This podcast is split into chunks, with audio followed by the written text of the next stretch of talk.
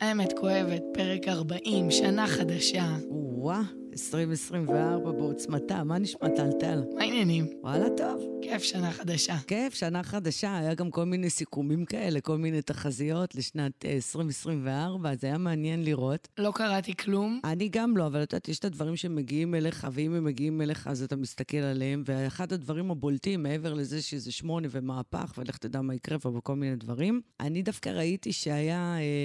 כל מיני תחזיות שהיו קשורים לעניין של נשים, שכאילו מה מביאה התקופה הזאת ואיזה רוח היא מביאה. וקראתי בכל מיני מקומות שדווקא הכוח הנשי יעלה ויבלוט, ותראי, מדובר פה בעצם בתודעה, זה לאו דווקא כאילו אישה כאישה, אלא יותר עניין של תודעה. זאת אומרת שנשים יגיעו יותר לנקודות השפעה, בדרגים יותר גבוהים, ותהיה פה איזושהי טרנספורמציה. עכשיו זה, זה מעניין, זה סופר סופר מעניין, ואת יודעת גם בפרק הקודם. בדיוק באתי להגיד ש... זה מזכיר לי מה שאמרת בפרק הקודם. נכון, יפה, יפה, מקשיבה לפודקאסט, יפה. מקשיבה בהחלט. אז כן, אז דיברנו בפרק הקודם על ההבדל בין תודעת ביצים ותודעת זרע, והסברנו שהחברה שלנו מתקיימת כחברה ליניארית, קפיטליסטית, הישגית, זה עניין תרבותי, זאת אומרת, כל העניין, כן, אבל אפשר אפילו לראות, כאילו אפילו בלי להביך אף אחד, בואו תסתכלו על האיברים, אוקיי? האיבר הזכרי שהוא ישר טק, טק, טק, לעומת האיבר הנשי שהוא עגול ומסתעף ומתעגל ומתפתל, ויש פה הבדל בתודעה, אנחנו מדברים על משהו ברמת הראש, לאו דווקא ברמת ההתנהגות. זאת אומרת שאנחנו דיברנו על תודעת ביצית, דיברנו על תודעת ביצית לעומת תודעת זרע, של תודעת זרע זו יורה לכל הכיוונים, ורודף ורץ ומתאמץ וגם לא בטוח יגיע, לעומת תודעת ביצית של הכל בא אליי, זה מגיע אליי, אני יושב פה בשקט. עכשיו כל העיסוק הזה, אני חושבת הוא גם בהמשך לאיזשהו אירוע שקרה לי השבוע שאני שתף, זה שהגעתי לקליניקה שלי,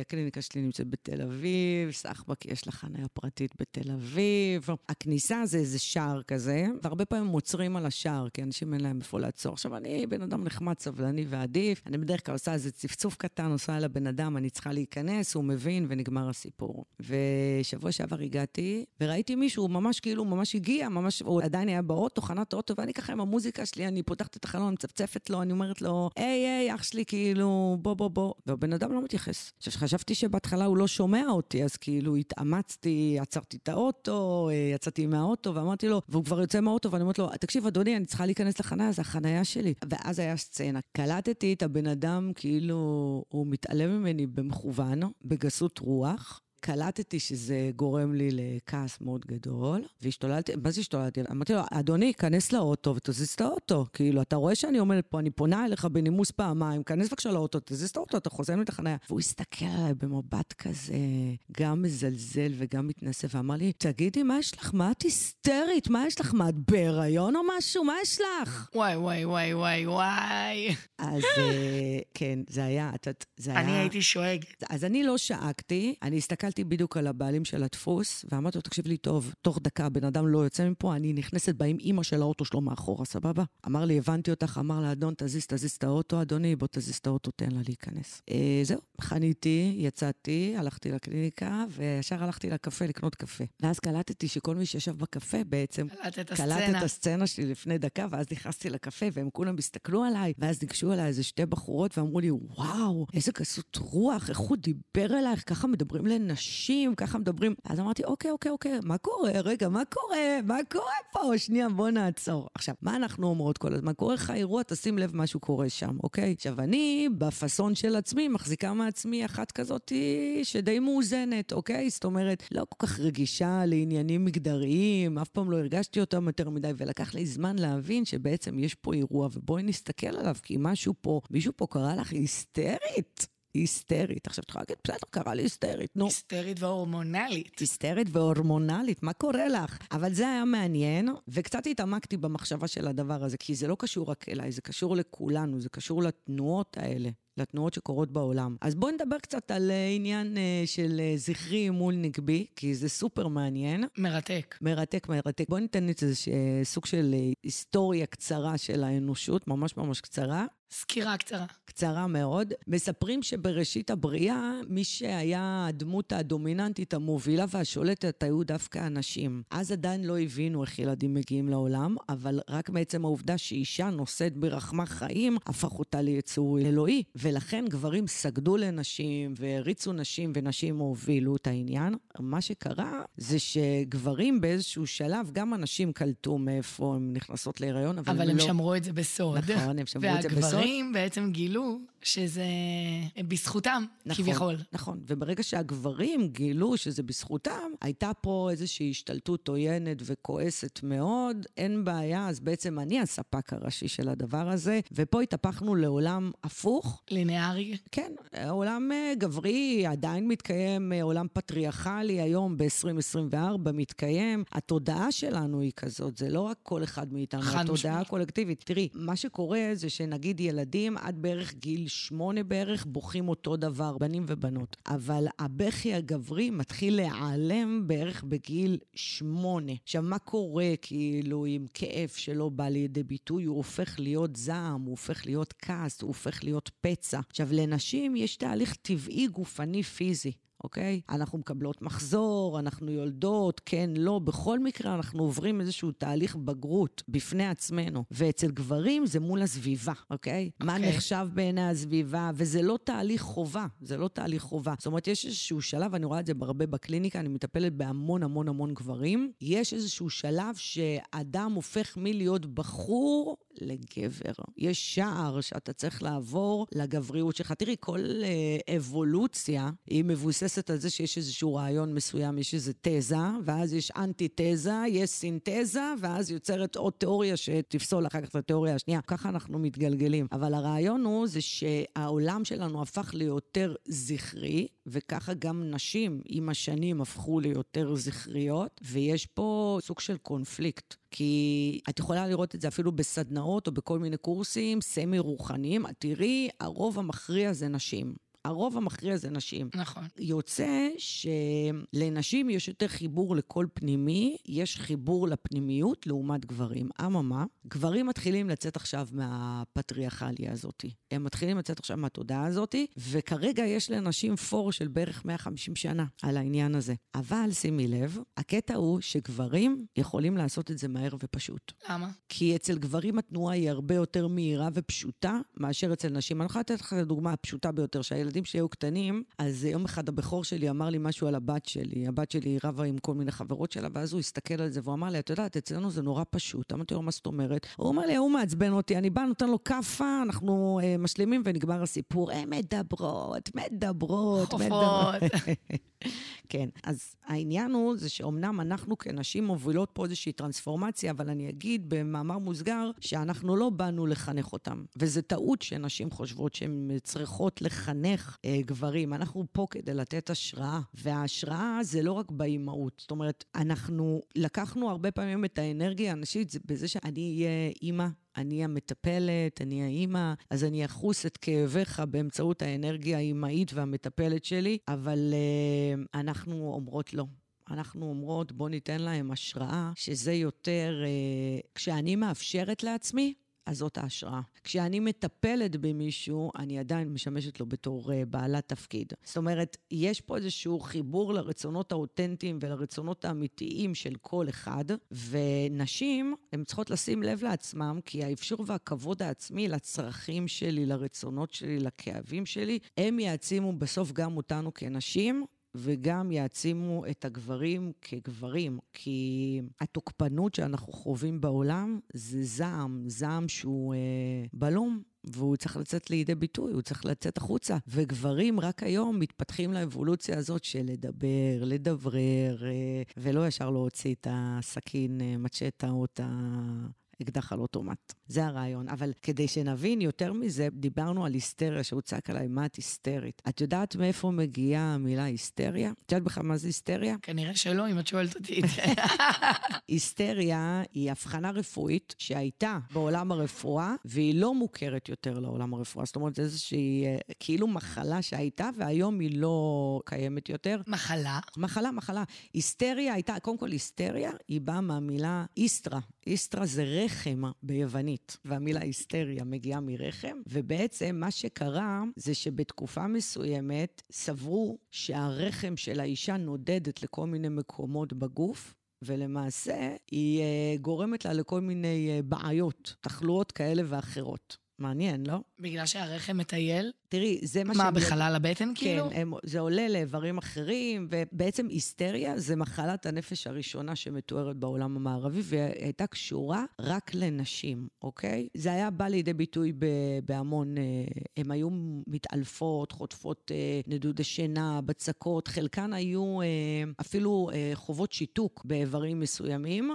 וכמובן חוסר חשק לאכול, חוסר חשק לקיים יחסי מין אפילו, וביוון העתיקה, הם אמרו שבגלל הנדידה של הרחם בגוף, אז יש איזה שהן תנודות אצל האישה שהיא חוטפת אותם. עכשיו, מה קרה עם זה? אחר כך הביאו... הבינו שגם גברים נכנסים להיסטריה. לא, לפני זה היה איזשהו עניין, חשבו שזה נובע מכל מיני איזונים, חוסר איזונים פיזיים, שגורמים לטראומה, ובעצם פרויד אמר את זה, לפני זה חשבו שזה קשור לכל מיני בעיות נפשיות אצל נשים, הרחם שלהם משתוללת, הם הופכות להיות יצורים אחרים, שזה קשור רק לנשים, אבל uh, כשחיילים חזרו ממלחמת העולם הראשונה, ועם התקף היסטריה, הבינו בעצם שזה תוצאה של טראומה פיזית ונפשית, ואז ניתן הקשר לנפשי. אבל ברמה של נשים, היה תקופה שחשבו שנשים, הן פשוט לא אה, נותנות לעצמם אה, ביטוי. זאת אומרת, איך ידעו את זה? היו אומרים לרווקות או לאלמנות, תתחתנו ותעשו אה, סקס, ואז זה יעבור לכם. אה, השלב הבא היה, זה שגילו שהיו עושים להם עיסוי ברחם, אוקיי? אוקיי. עכשיו, מה זה עיסוי ברחם? הגיעה אישה ומגיע הרופא ועושה לה עיסוי ברחם, בז'רגון היומיומי שלנו היום זה נקרא אוננות, אוקיי? הבנתי. וגם שם היה איזשהו עניין בין הגברים לאנשים, כי אז אמרו טוב שמיילדת תעשה את זה לאישה, כי קלטו שברגע שאישה חובה אורגזמה אז משתחרר לה הלחץ, ההיסטריה, ואז ביקשו שמיילדות יעשו את זה, אבל בגלל שגברים הרוויחו מזה כסף, אז גברים לא כל כך uh,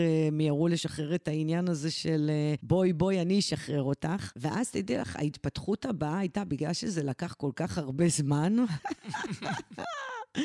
תדעי לך שבסוף שנות, בנגיד אלף שמונה מאות ומשהו, אמרו שרבע מהאנשים סובלות מהיסטריה. שתביני, רבע מהאנשים סבלו מהיסטריה, זה היה מטורף. עכשיו, מה קרה? מפתיע שלא שלושת רבע. כן, אבל מה קרה? הם הוכיחו שברגע שהם עושים את העיסוי ומשחררים, אז יש את העניין של השחרור אצל נשים, ואז רק כדי uh, לסבר את האוזן, את יודעת שעם תחילת המאה ה-עשרים, מכשירי החשמל שהתחילו לשווק אותם, אחד מכשירי החשמל הכי משווקים שהיו, זה היה ויברטור. זה המצאת הויברטור הראשונה. המציאו את הויברטור במקום הרופא שיעשה לך את הרחם, ואפשר היה לראות, אפשר לראות כאילו, זה היה אפילו בפרסומות בעיתון, איפה שמוכרים שואב אבק, או מגעץ חשמלי, אז היו שמים ויברטור לשימוש מאוד מספק ושימוש ביתי. זאת אומרת, הבינו שנשים שהן מתוסכלות מינית, או לא נותנות ביטוי למיניות, שלהם בעצם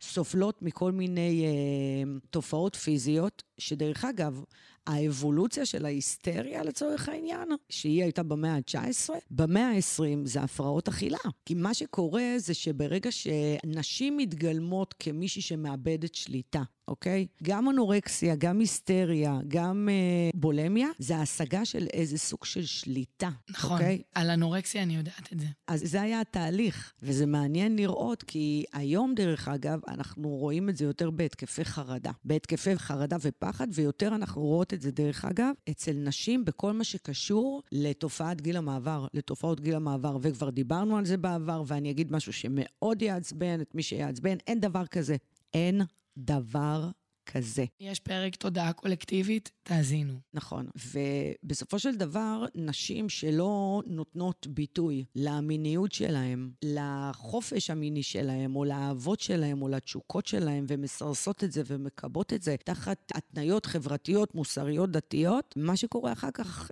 זה נגיד תופעות לוואי של גיל מעבר, או לדוגמה, איזה סוג של התקפי חרדות, ומה שקורה היום זה שכל אישה רצה לרופא שנותן שאין לה הורמונים, שהיא לא מבינה, שהיא מרגישה אולי טיפה רגועה במקום אחד, אבל נשמה נכנס פה למסלול בלתי נגמר של חוסר הבנה, של מה הרצונות ומה הצרכים שלך. עכשיו, מה קורה בהתפתחות כרגע? הגברים מתעוררים לאותו צורך של נשים, כי העולם הליניארי, הפטריארכלי, הוא לא דפק רק את הנשים, הוא דפק גם את הנשים וגם את הגברים, כי את רואה המון גברים שיש בהם צד נשי מאוד מאוד מאוד מאוד מפותח, והם רוצים להביא אותו לידי ביטוי, והחברה לא בדיוק. החברה מדכאת. בדיוק, בדיוק, כי ה... יש בחברה המון המון ציפייה. אוקיי? יש ציפייה מאיתנו. עכשיו, יש ציפייה מגדרית גם, יש ציפייה מגברים, יש ציפייה מנשים. יש הבדל אפילו בתהליך גילוי עצמי, בחוויה הגברית מול החוויה הנשית. שאת רואה, גבר מתחיל תהליך של, של גילוי עצמי, אז התהליך שלו הוא מאוד כותל. זה לא, זה לא, גם זה לא, זה לא מתאים לי, זה לא מתאים לי, לעומת חוויה נשית, שהיא תתחיל גם את זה... רגע, גם את זה, זה גם, זה גם, זה גם. זאת אומרת, גילוי עצמי זכרי כותל, מול גילוי עצמי נגבי שהוא מכיל. עכשיו, הזכרי והנגבי הזה קיים בכל אחד מאיתנו, גם בגברים וגם בנשים. השאלה עד כמה אתה...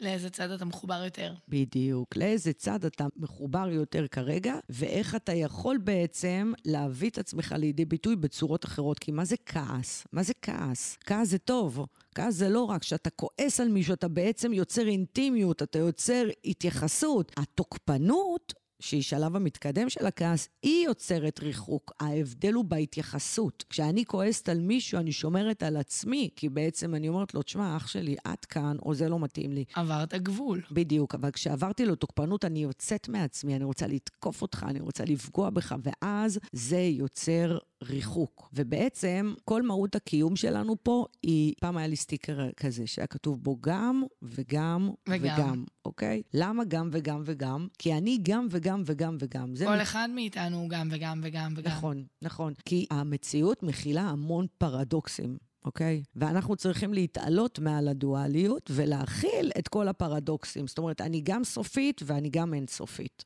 אוקיי? אני גם זכרית ואני גם נגבית. אני גם וגם וגם וגם וגם. וברגע שאנחנו נבין את המשמעות של הדברים, אולי אנחנו נוריד פה את רמת הסבל של האנושות. כי כאב, אנחנו מרגישים כאב, וגם חלק מההתפתחות שלנו היא באמצעות כאב. כאב, בוא נגיד, זה עוד חוויה, אבל סבל זה התגובה שלנו. הסבל זה התגובה שלנו לחוויה, כי אם אנחנו לא מתנגדים, אז יוצר סבל, אוקיי? Mm-hmm. ואם כאילו הכל מתקיים וזאת המציאות ואני גם וגם וגם וגם וגם, אז זאת אומרת הכל יכול להתקיים, נכון? ברור. יפה. אז יש איזה משהו ש...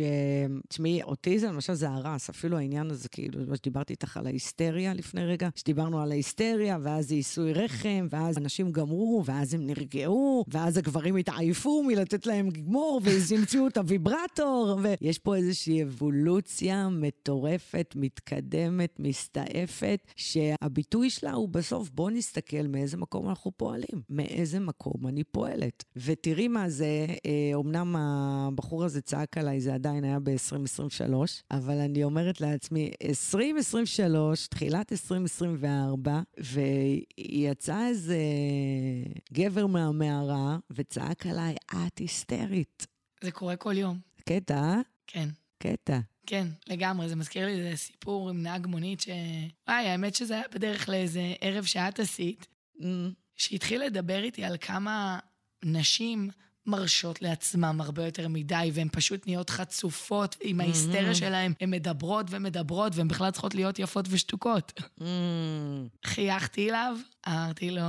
אני מאחלת לך שנה טובה. כן, אבל אני חושבת שיש פה משהו, כי תראי, גם הגברים עושים שימוש לא נכון בגבריות שלהם, וגם הנשים, הם במקום להבין את הכוח ואת העוצמה שיש ברכות ובהכלה, אז גם אנחנו הפכנו להיות אה, חצי גבר. חד משמעית, אבל לפעמים, כאילו כמה שבא לך להתעלות על זה, ולהתעלות על זה, ולהתעלות, לפעמים יוצא הקוף. ברור שיוצא הקוף. מה נעשה? העניין הוא שיש פה איזושהי טרנספורמציה, שאנחנו צריכים להבין באמת את התפקידים שלנו, ואת הכוחות שלנו, ומה באמת הכוח, איך הכוח הזה הוא עובד, הכוח הנשי, הרך המכיל, הכוח המאפשר, כי בסוף... להפוך להיות אישה שלמה, שזה ביטוי מאוד מאוד יפה, זה דווקא בקבלה של אי השלמות שלי. אני הופכת להיות שלמה בקבלה של האי שלמות שלי, כי ה...